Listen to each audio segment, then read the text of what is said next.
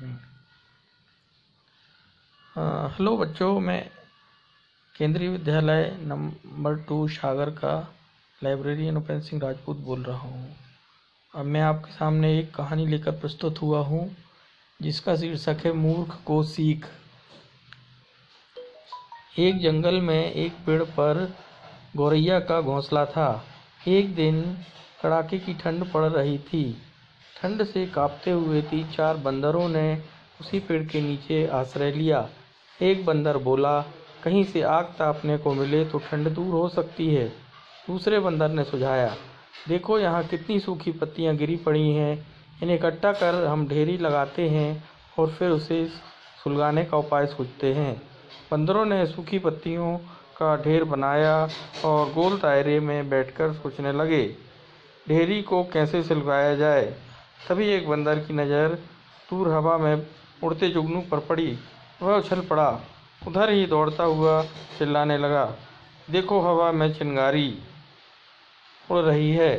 इसे पकड़ो। ढेरी के नीचे रखकर फूंक मारने से आग सुलझ जाएगी। हाँ हाँ कहते हुए बाकी बंदर भी उधर उधर दौड़ने लगे। पेड़ पर अपने घोंसले पर बैठी गौरैया यह तमाशा देख रही थी। उससे चुपचाप न रहा गया। वह बोली, बंदर भाइयों, यह चिंगारी नहीं है, यह तो जुगनू है। एक बंदर क्रोध से गौरैया की ओर देखकर गुर्राया, मूर्ख चिड़िया, चुपचाप घोंसले में दुबकी रह, हमें सिखाने चली है। इसी बीच एक बंदर उछलकर जुगनू को अपनी हथौली, हथेलियों के बीच कटोरा बनाकर कैद करने लगा, करने में सफल हो गया।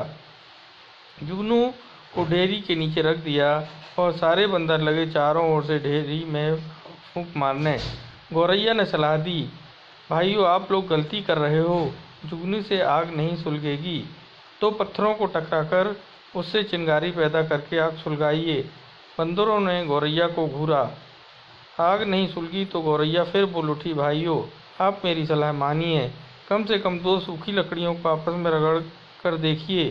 सारे बंदर आग न सुलगा पाने के कारण खींचे हुए थे। एक बंदर क्रोध से भरकर आगे बढ़ा और उसने गौरैया को पकड़कर ज़ोर से पेड़ के तने पर दे मारा।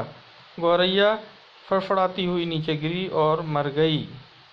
इस कहानी से हमें यह शिक्षा मिलती है कि मूर्खों को सीख देने का कोई लाभ नहीं होता, उल्टे सीख देने वाले को ही पछताना पड़ता है।